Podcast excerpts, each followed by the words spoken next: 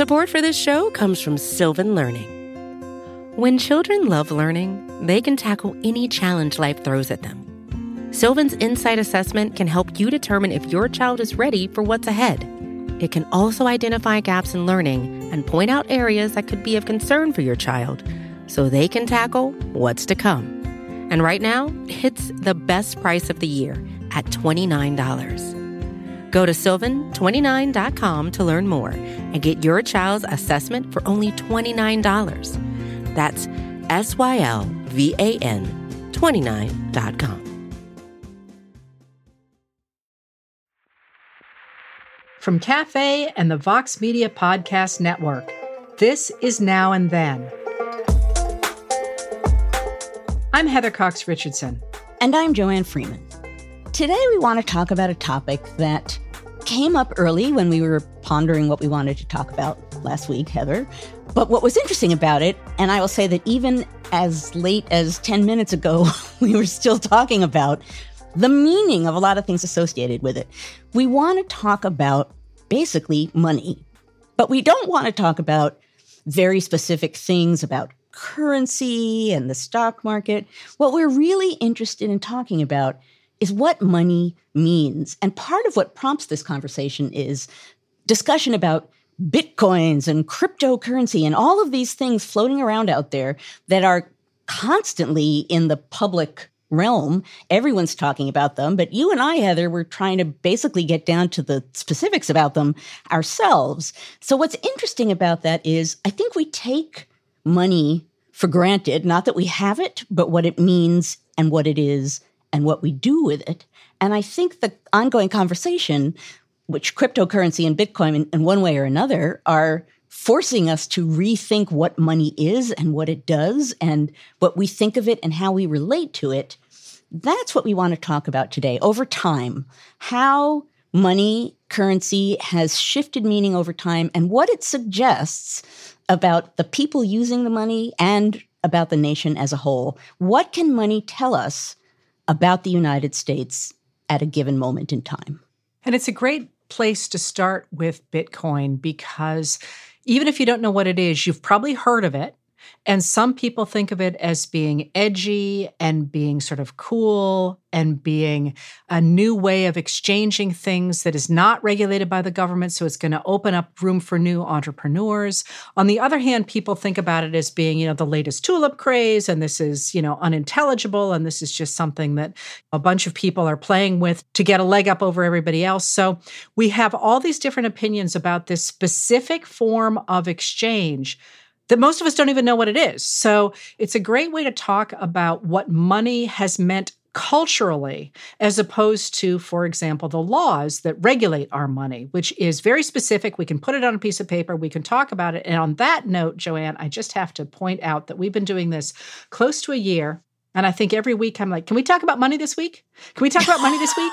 Can we talk? And because I love the laws behind money. I love exchanges of money. I love all that sort of historical realm. And the entire rest of the world thinks it's incredibly boring. So we have managed to sneak in money without doing any of the boring parts of it. I will totally vouch that you've been saying money. Is it the money week? However, what do I always say? Culture, culture. I'm really interested in culture. So look what we've done this week. It's the week where we weren't even trying to do that. Well, actually, some of us were trying. Did you notice I said, let's do culture, Joanne? Oh, how about money? I'm teasing. I'm teasing. But that's but not it, how it happened, although I also don't remember. So So let's start with that period that you know, no one really cares about, the the early stuff. Almost every week you say that, actually. Harumph. anyway, so what about money early on? Can I just ask, every time you read in colonial history, you I can't believe I'm even going to say this, but you have that funny little L. that's a pound, right? Well, yes. And so that's But it's not the same pound as the English pound, is it?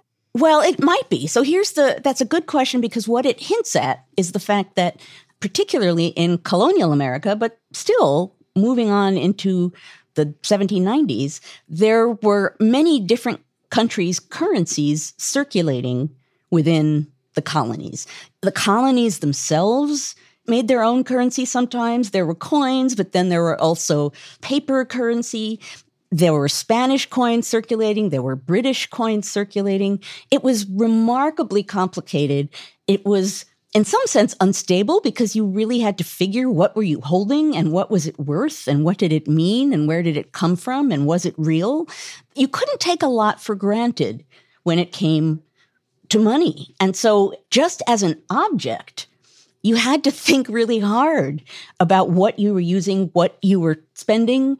There were things called commodity notes for example. Virginia used them a lot and they were currency but they were based on tobacco.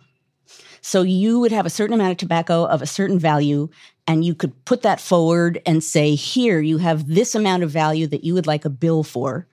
And a bill would be made a tobacco bill, which you could then use, and whoever got it could then cash it in for the tobacco at that price. So there were all kinds of interesting, weird things floating around in the world of currency. Sometimes, you know, money mattered a lot in small quantities in this time period. I remember once at the Library of Congress finding an almanac that belonged to Roger Sherman, who was one of the people who was behind the writing of the Declaration of Independence, helped with the writing of the creation of the Articles of Confederation. He's like Mr. Founding Guy. And what he had done in his almanac is in the blank spaces, he recorded the expenses of his trip from Connecticut to Philadelphia. And what you see is, you know, two cents for hay, three somethings, unclear what kind of denomination for lodging, calculating these tiny amounts, which were not so tiny at that point, but were important to keep track of. And yet were so variable that you had to be careful about how you were recording them and what you were doing with them. He wanted to be reimbursed, so he had a really good reason to be recording them. So you would literally have a pocketbook full, whatever, of pounds and of tobacco money from Virginia or some similar commodity, something from Connecticut, and you'd have to guess and negotiate with, say, an innkeeper about what he or she would take for money? There had to be careful consideration about what you were using. Now, I, I will say, coin coins were made of some kind of a precious metal, so they weren't floating around in great quantities a lot of the time. So what you were looking at was various forms of printed money. And, and just as you're saying, different places, different kinds, different things backing them. Even when the Continental Congress starts issuing money during the American Revolution, it's not like they can tax to back up whatever these bills are worth. So consistently in this period, you're looking at a very complicated system, which you had people using banknote tables and math textbooks and counterfeit detectors and all kinds of charts and everything else to try and figure out the value of whatever it was that was passing through their hands. Can I ask you one more question about that before we go forward? And that's that you just said that you might have money circulating from Spain and, and wherever else. Now, it doesn't surprise me that the British Crown didn't necessarily care deeply about a tobacco merchant, for example, having money because that was within a colony. But wouldn't they have been upset about the money circulating from another country, which I assume comes in through the ports? I actually don't have a definitive answer to this, although my answer would be Is there anywhere in the world that has that kind of blank slate of currency. I mean, like in the Caribbean, for example, Hamilton comes from the Caribbean. And when you look at his records and things from when he was there and working in trade, you see the same thing reflected in those books that he's working with. All different kinds of currency, all different kinds of places, mostly coin. So that's a big difference here is between countries that are using coin in one way or another in trade and then paper money being pumped out, used more often in everyday affairs. I love the degree to which this illustrates just how cosmopolitan early America was. I mean, if you think about money as a representation of trade and of peoples and of exchanges with other countries, I can't even imagine trying to negotiate your way across several colonies, handling different monies and all these different pieces. But if you think about how that emphasizes the polyglot, multicultural nature of things, it's really evocative. And it's really a direct symbol of the degree to which there isn't a strong national something yet at this point. There isn't a single national currency of a sort that we take for granted now. There are all kinds of different state currencies. The Continental Congress during the Revolution is pumping money out. But many of these kinds of currencies, they don't necessarily have to be accepted when you go to pay. It's very possible for someone to say, I don't know this bill or I don't trust this bill. I'm not going to take this bill. So it was complicated. And that's fascinating also in part because of the extreme significance of trade and money and what people at the time would have called money men. It's not like this is a side issue. It's the reason the colonies were created in the first place. So a lot of it is about trust and about how you feel they're handling their finances. I mean, if the, a person is handing out the money based on the barn full of tobacco and you happen to know that that barn is burned, you're going to have a different relationship with that money and with that guy than if you don't know the tobacco barn has burned. It's a system that relies in some way on either personal relationships or knowledge that people have of each other. It matters where the money's coming from, who had it before you. In that sense, money is a very different thing on a local level than it is later on. Not even we're talking modern times, but yeah, it was about relationships and it was about credit in every meaning of that word. So if you think about the word credit, it can mean, you know, the the sort of value or worthiness of of something, a country, right? National credit of one kind or another. But it's not accidental that that word also can mean reputation, what you're worth personally, who you are personally. And all of that is built into the way in which people are using money in this time period. All right, so let's go then to the next phase that you just mentioned, and that is when the Continental Congress during the American Revolution tries to establish its first national currency. And I don't feel like we have to spend forever on this, but it was interesting when we were talking about it that not only I remembered my mother using an expression from that era, but one of our producers, who is in his 20s, I think, also remembers his own mother using an example from that period. Right. And I wrote down in my notes when I was preparing to talk to you today, I wrote this saying down with a question mark because I was like, does anyone still say this? And, and the answer came to me before we even started. So the short version of this is that during the revolution, and after, actually. It makes perfect sense that to fund a revolution with a country that is still in formation and doesn't know yet if it will be a country ultimately, that funding that war and figuring out how to do that without the ability to tax is a huge, huge issue.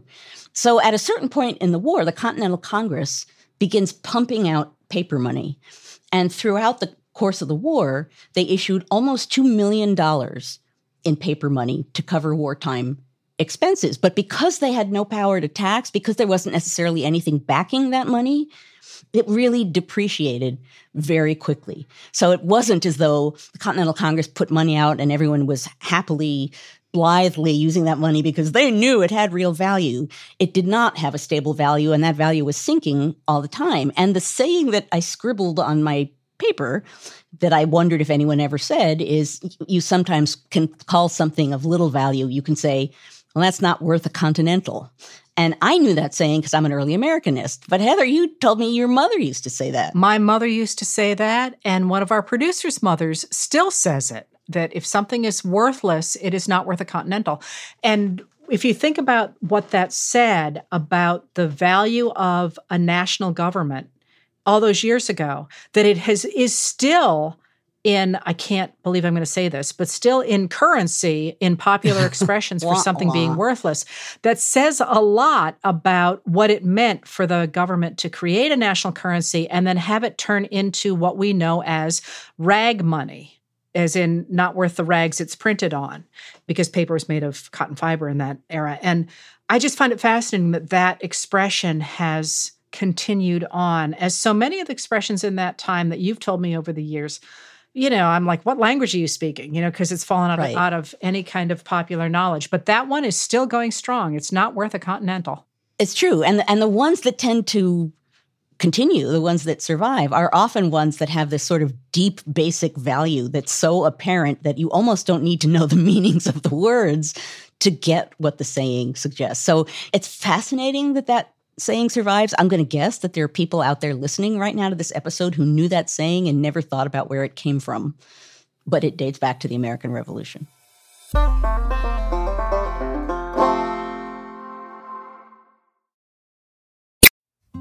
Support for this show comes from Sylvan Learning. As a parent, you want your child to have every opportunity, but giving them the tools they need to tackle every challenge, that takes a team. Now more than ever, educational support tailored exactly to what your child needs can make all the difference. That's why parents have trusted Sylvan Learning for 45 years as the ultimate teammate in their child's educational journey, instilling in them a love for learning and a passion for reaching the next level. And Sylvan's Insight Assessment can identify gaps in learning and areas that could be of concern for your child. It's a 360 degree view into your child's learning that you can't find anywhere else and helps ensure that your child didn't miss something in school that might put them at a disadvantage in the future. And right now, it's the best price of the year at $29. Go to sylvan29.com to learn more and get your child's assessment for only $29. That's S Y L V A N 29.com.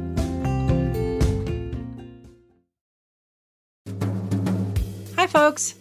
Our cafe colleague Preet Bharara has some exciting news. As you know, Preet served as the U.S. Attorney in Manhattan, and he has just released a new children's book called Justice Is. The book is a guide for young truth seekers. It features gorgeous illustrations by Sue Cornelissen, which showcase trailblazers throughout history. They include one of the heroes that we've talked about a lot on Now and Then, Ida B. Wells, alongside inspiring activists from Frederick Douglass to John Lewis.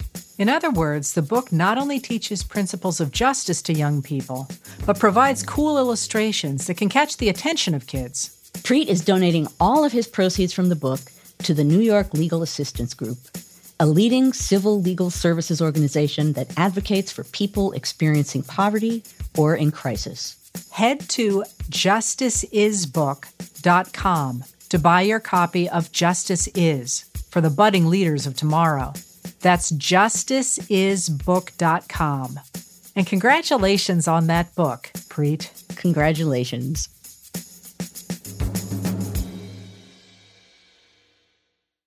Now, money continues to be a huge issue. You know, the nation wins the revolution, creates a constitution, moves on into nationhood. But still, there's huge war debt. There still is not one single currency in the United States. They have to talk about that and think about that. And of course, there's Hamilton at the center of a lot of this, coming up with a variety of different kinds of plans as to what currency should be like. But again, what's interesting, among other things, about that discussion is people thinking about what money should be. And by that, I mean, for example, there's a discussion about the denominations of money. So, how low, how small should coins be in value? And Hamilton, among others, argues you have to have coins of really, really little value because you have to get Americans used to using these coins, used to using this kind of money. And the only way to do that is going to be to create a currency that basically poor people can use and can integrate into their lives. Along similar lines, you have big questions very early on about what that money should look like. And this was a very controversial issue because it touched on one of the third rails of this time period in the United States, which is monarchism, the fact that the United States might slip back into a monarchy. There was discussion in Congress as to whether George Washington, his image, should be on coins. And some people thought that that was quite logical, and other people quite logically thought that that seemed rather monarchical, that that's what you do with kings. You put them on coins, and that doing that in the United States was dangerous. Now, many people, including Hamilton, understood that the image that would appear on a coin would have what Hamilton called a useful impression. So, this was going to shape potentially national culture and what people thought about the nation. But there is a congressional debate about what should be on these coins. So, for example, Virginia Representative John Page suggested that Washington had enough honors already. Why did we need to do this? And it would probably, in some way or another, alienate other nations. And these are his words. However well pleased they might be with the head of the great man now their president, they may have no great reason to be pleased with some of his successors. As to him, they have his busts, his pictures everywhere. Historians are daily celebrating his fame, and Congress have voted him a monument. A further compliment they need not pay him, especially when it may be said that no republic has paid such a compliment to the chief magistrate, and when indeed would be viewed by the world as a stamp of royalty upon our coins. And the discussion went that way. It's going to seem monarchical. It's going to punch a hole in the identity and nature of the new republic. And Washington's image is not ultimately put on coins. You, you get general kind of images of what would have been represented at the time as liberty. And then that becomes controversial because liberty is associated with the sort of figure of liberty in the French Revolution and liberty cap. So, money, the culture of money is endless and always controversial. But in the United States, because it's such a symbol of independence and nationhood, and because, like so many other things in the founding period, it's so weirdly deliberate and so specifically placed in time, it ends up creating debates that are really interesting and that really expose the deeper meanings of things that we take for granted. Well, it's really important to point out that if people are carrying national money, they are literally carrying a picture of something that symbolizes the country so that mm, we don't necessarily think about it so much nowadays. If you carry your credit card, you know, at least I never even look to see what's on it. I think it's just a color. But in a time when artists' representations were not common, you know, we didn't have magazines circulating everywhere, newspapers every day, the internet, all the things where we see images all the time. Having a token that had a picture on it told an incredible story. So the idea that you would literally be carrying around a picture of something that had been approved by a government implied a kind of community around that set of values. So it doesn't surprise me at all that they were talking that way. And I have to say, it doesn't surprise me at all that people were uncomfortable putting one guy on it because then wouldn't you have to put the next guy? Well, that's exactly what Page says. You know, we love Washington, but we might, might not feel the same way about the next guy. And and you know, for all of the problems that that generation had, they did often think about what happens in five years, what happens in ten, right? Because they're establishing patterns. So that's a really good question, and it really does harken back to what you do with kings. And the the big fear in the United States is whatever we do, we don't want another one of those. So it, does make perfect sense. So that issue of what you put on your currency, on paper currency, is one of my favorite aspects of doing currency in America.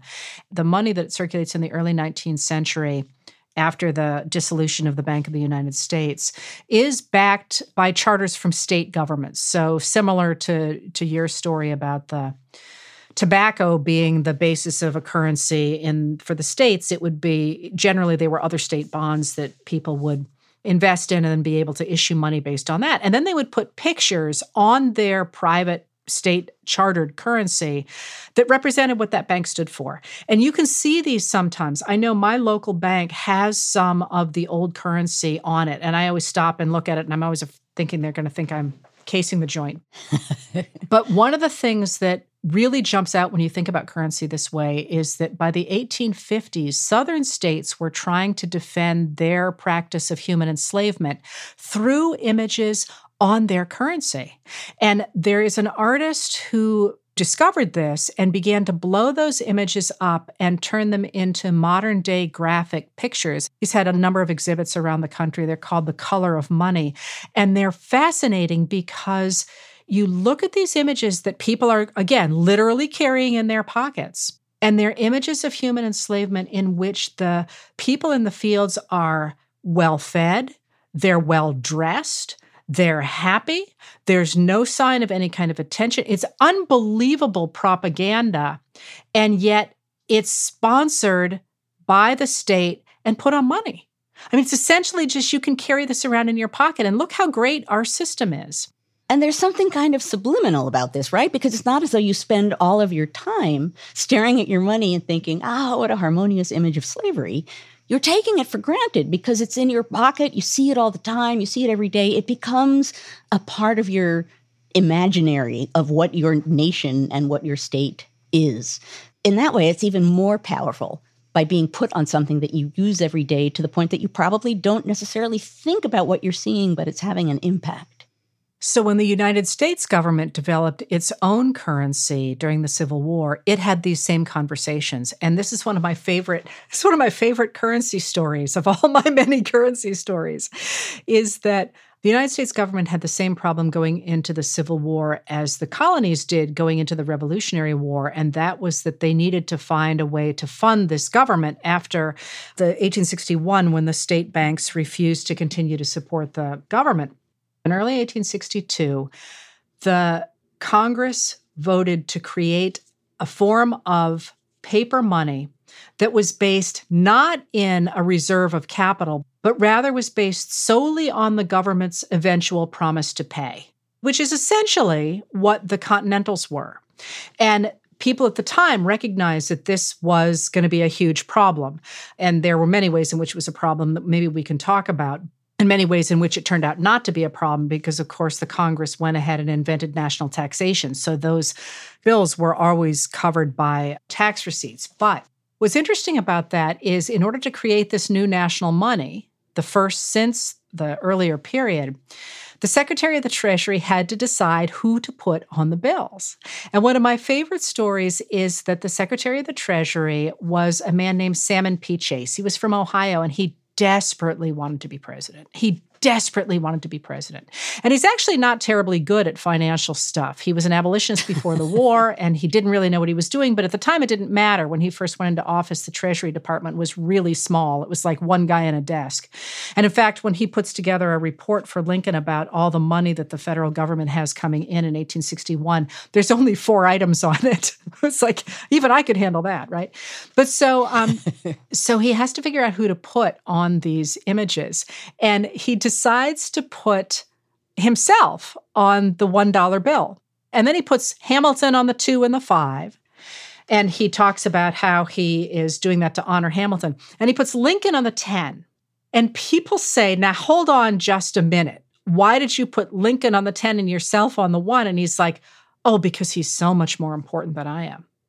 And the reality is that he recognizes that people travel in small bills, that this is a period when, you know, $30 is a decent month's pay. $300 a year is sort of a, an annual average salary. So most people are handling really small bills. So he figures that if he's on the one, and there's all this wonderful stuff on that bill about the United States government, including his name, that when people go to vote in 1864, they're going to know his name. So this is a way to advertise himself for the upcoming election. My favorite outcome of this, and it's not a direct correlation, but I love it anyway, is that in fact, Salmon P. Chase is no longer on the $1 bill. He is on a circulating bill, however, although I have never seen one, and I suspect, in fact, I don't think I know anybody who has seen one, although I must know somebody who has had that chance. In 1928, Salmon P. Chase's picture was put on the $10,000 bill. so, in fact, he is on a bill but uh, and a very we wanted, very high value one, right? We wanted to emphasize just how important Salmon P. Chase was. So he is on the ten thousand dollar bill. But that goes back to speak of what that money meant, the idea of a circulating medium, and in this case, those particular bills were based on the government's willingness to pay. And they became enormously popular among people who were not Eastern bankers, who were not part of the sort of more urban economy, because they saw that as their money. And those greenbacks, because they were printed in green only on the back, most people think that their old fashioned bills were printed in green on both sides. They're not. If you take a look at them, you'll see it's black ink on the front and green ink on the back. And that money at first the Congress had to declare would be legal tender for all bills because it had nothing behind it. So people were reluctant to take it at first. And so that's where we get the idea that it is legal tender to be used in payment for all debts.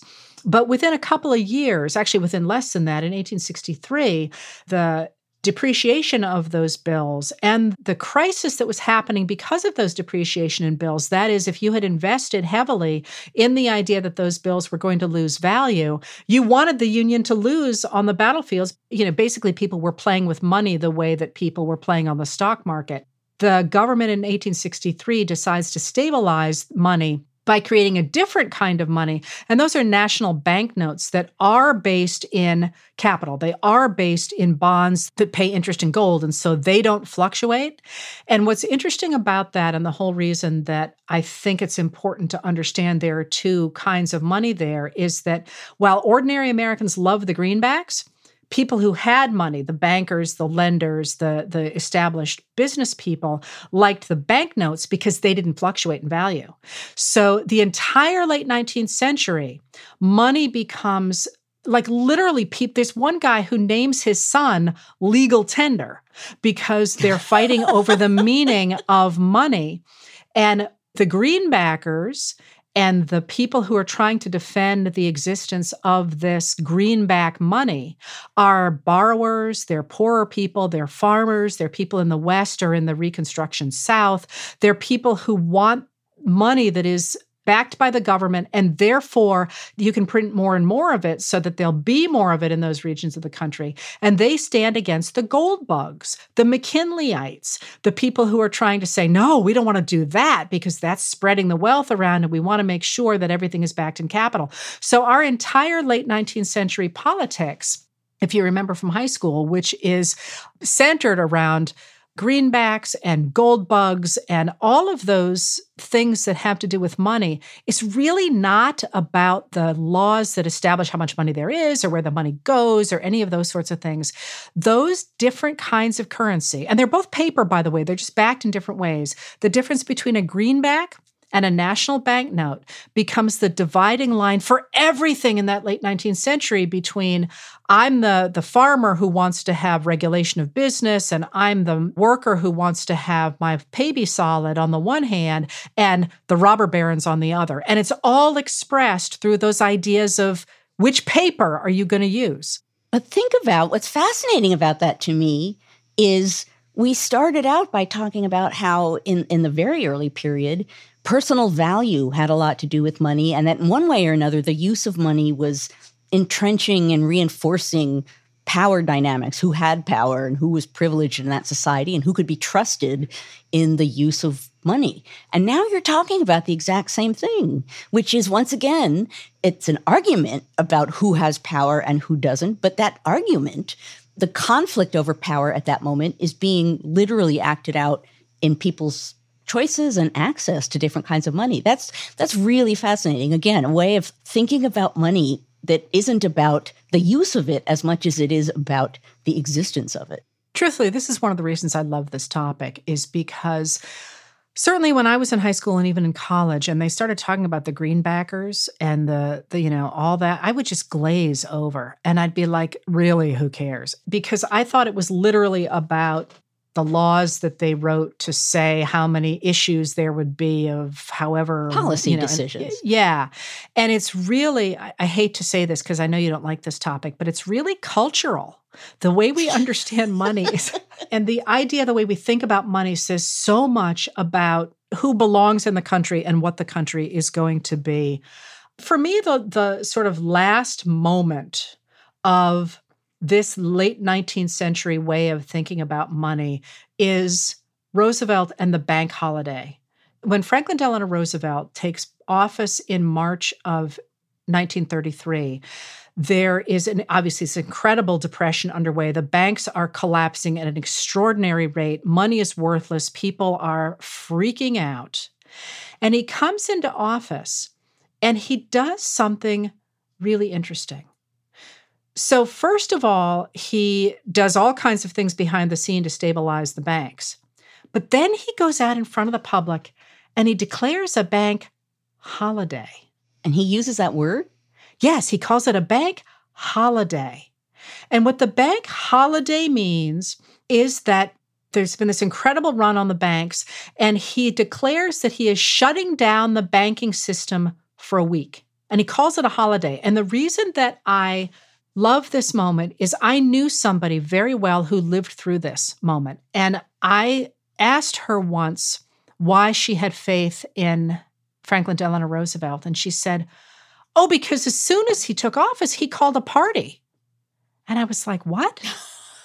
and she said, He declared a party. A holiday. And I thought, it was a holiday. And she said, You know, we were so frightened and so scared. And then he said, Let's have a holiday.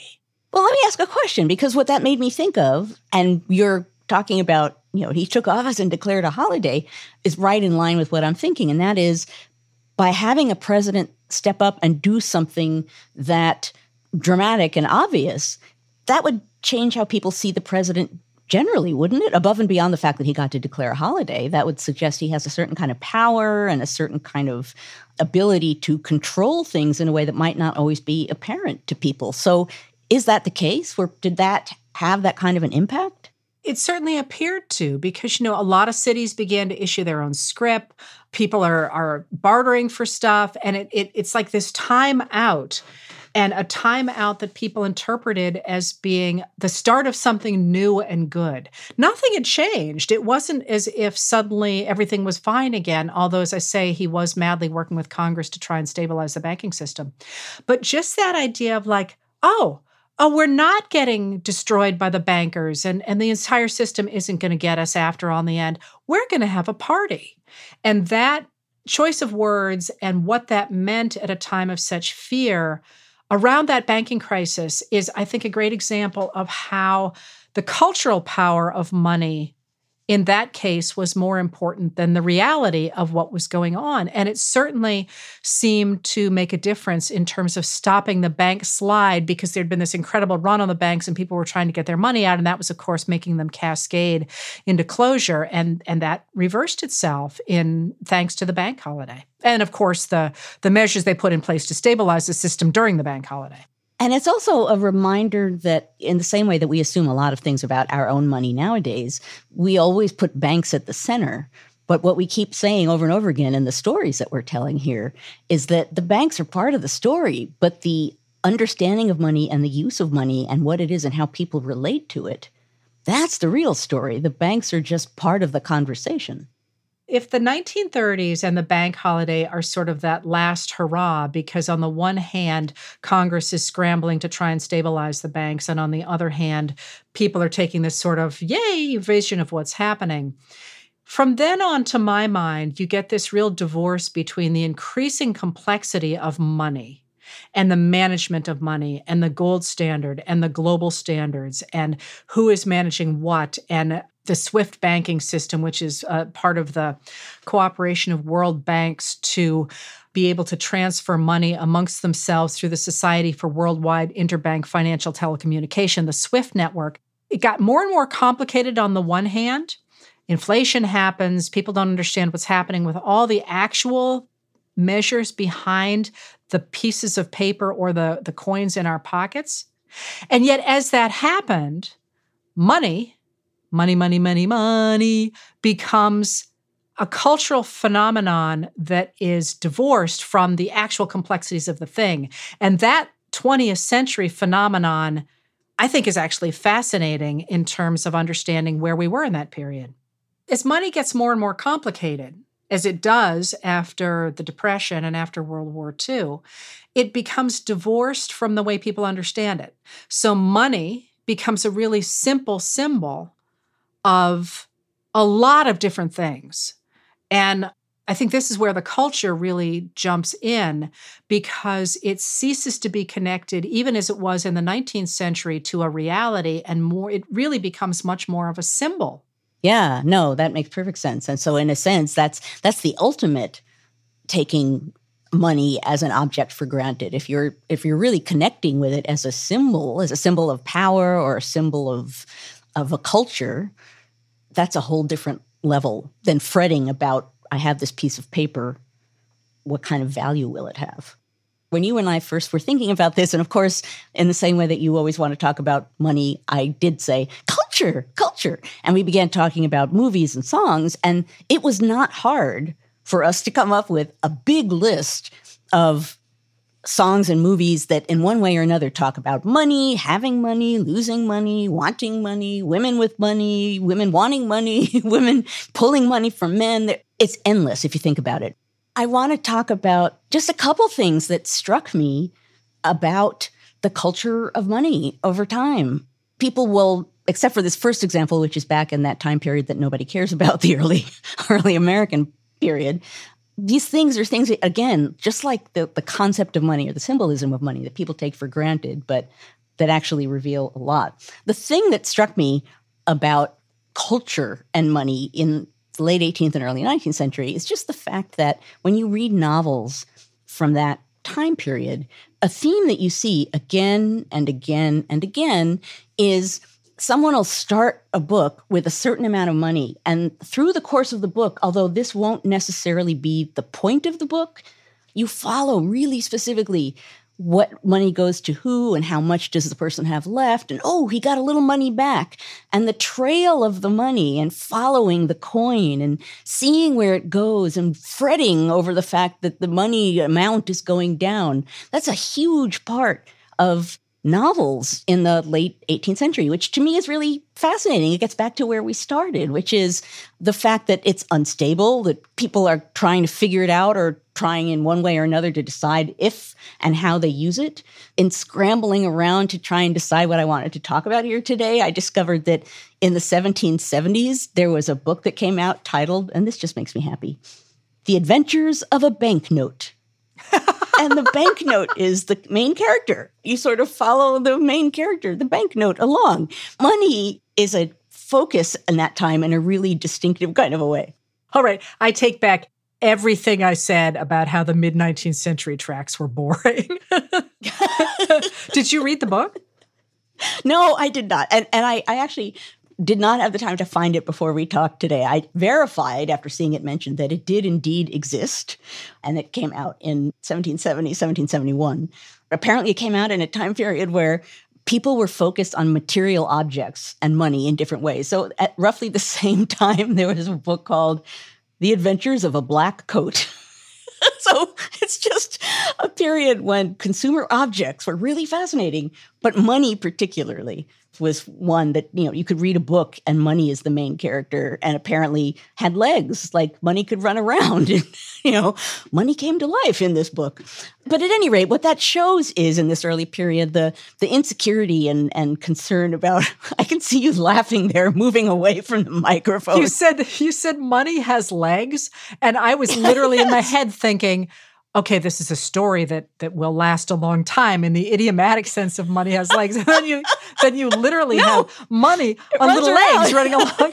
That's exactly that's exactly it. Money had little legs. Um, yeah, no, that just made me ridiculously happy. But it is true if you study the culture of that time period. There's a, another novel I came across called A New England Tale from 1822, and it's about a young woman who moves into a home with you know a wicked aunt and has to sort of find her way. But what the degree to which people focus on individual bills, there's a scene in which the wicked aunt enters a shop and pays a very small debt and is given change. And she pauses and she examines the note carefully and the shopkeeper pauses and says, Yeah, I was a little suspicious, but I think it looks good. And she says, Yeah, I know this bill. My son stole this bill from me. And I saw him use it earlier. And now here it is. So, in that one little scene, people are recognizing the individual bill, and that plays a role in the plot. So, all of that goes to say that culturally, these, these novels are assuming a lot about what people think about money and assumptions about how they view it, what they take for granted.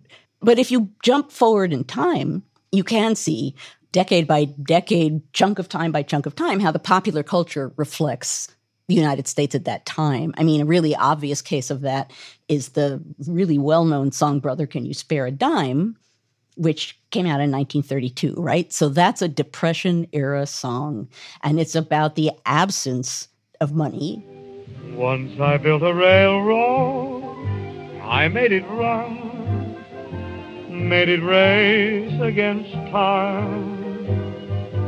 Once I built a railroad, now it's done. Brother, can you spare a dime?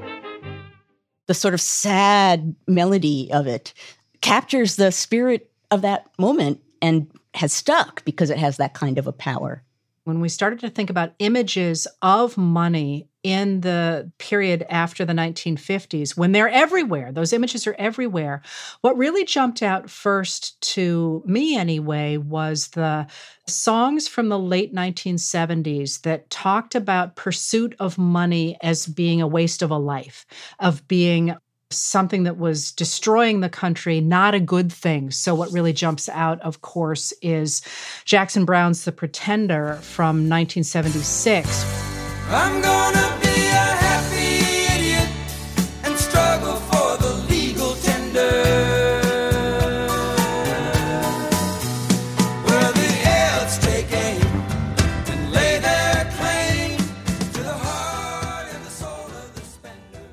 He says, I'm going to be a happy idiot and struggle for the legal tender, where the ads take aim and lay their claim to the heart and the soul of the spender, and believe in whatever may lie in those things that money can buy, where true love could have been a contender. I mean, that's not we're all desperate for money because we need a dime. And it's not we really care about money because it's going to make us upwardly mobile. And it's not we care about money because we're all part of the same enterprise. It's the pursuit of money is destroying who we are as human beings and as a nation. So when we were thinking about this, we couldn't come up with women in the 1960s, 1970s, 1980s who were focused on money in that way, unless it was with the idea that they were vamping some man to get it. And there's a real change in that cultural association of women with money, with Madonna's Material Girl, of course.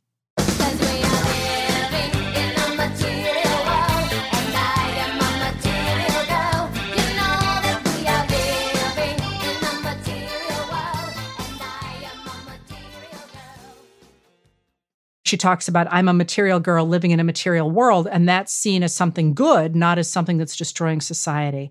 But then there's this really cool change in the 2000 aughts. And that, of course, is Destiny's Child, which is Beyonce, of course, and her girl group, which features uh, her, Kelly Rowland, and Michelle Williams. And they introduced this song, Independent Woman Part One, in August of 2000 for the film adaptation of Charlie's Angels. And the song actually builds throughout 2000 and eventually makes the number one spot on the Billboard Hot 100 for 11 weeks.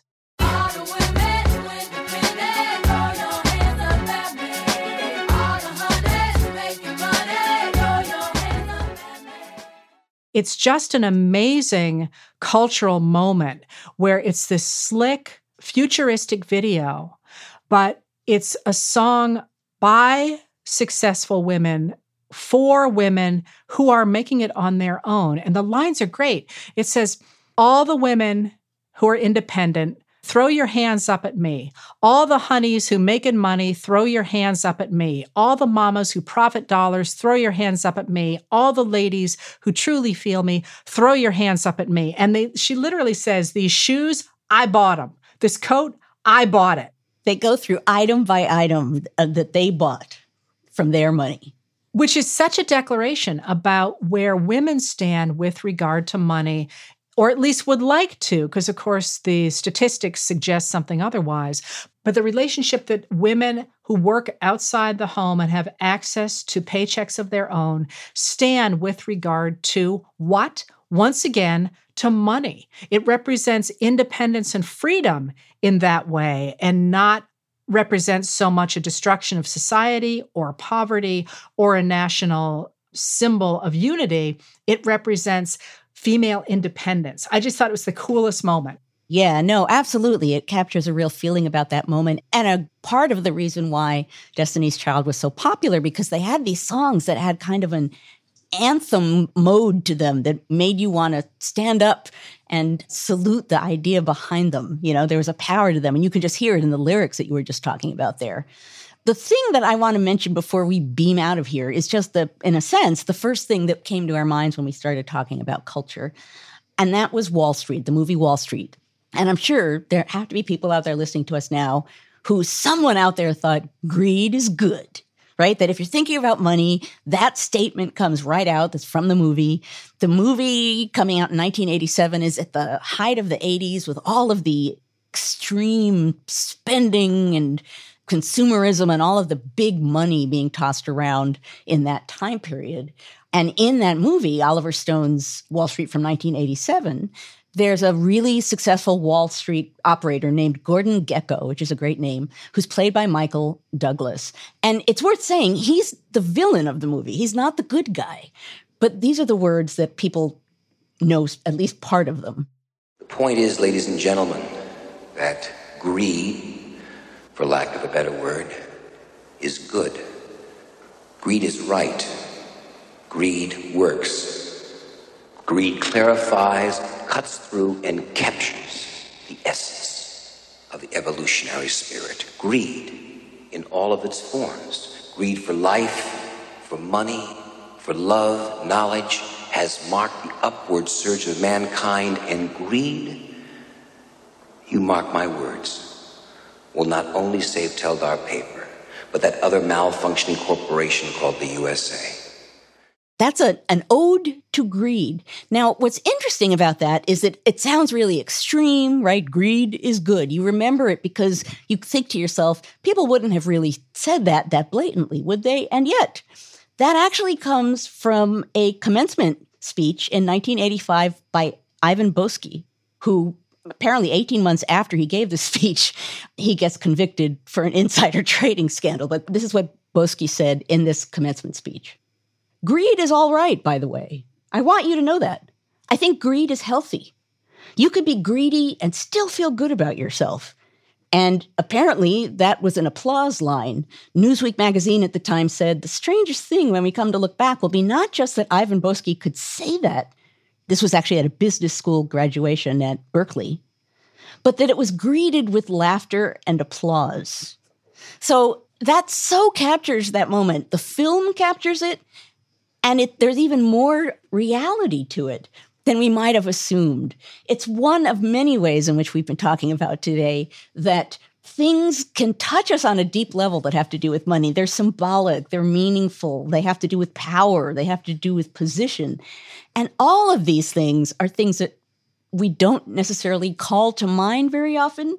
We're caught in the space where we're thinking about maybe policy or cryptocurrency and all the things we mentioned at the outset. But the deeper meaning of those things, that's the real question. And that's what really can show you a lot about the moment that we're in.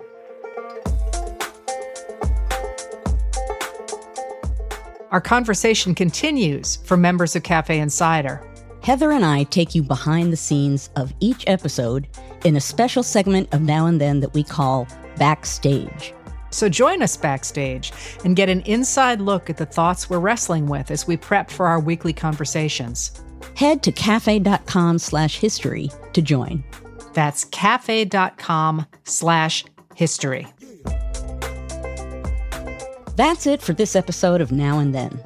If you like what we do, please rate and review the show on Apple Podcasts or wherever you get your podcasts. It makes a big difference in helping people find the show. Your hosts are Joanne Freeman and Heather Cox Richardson. The executive producer is Tamara Sepper. The editorial producer is David Kurlander.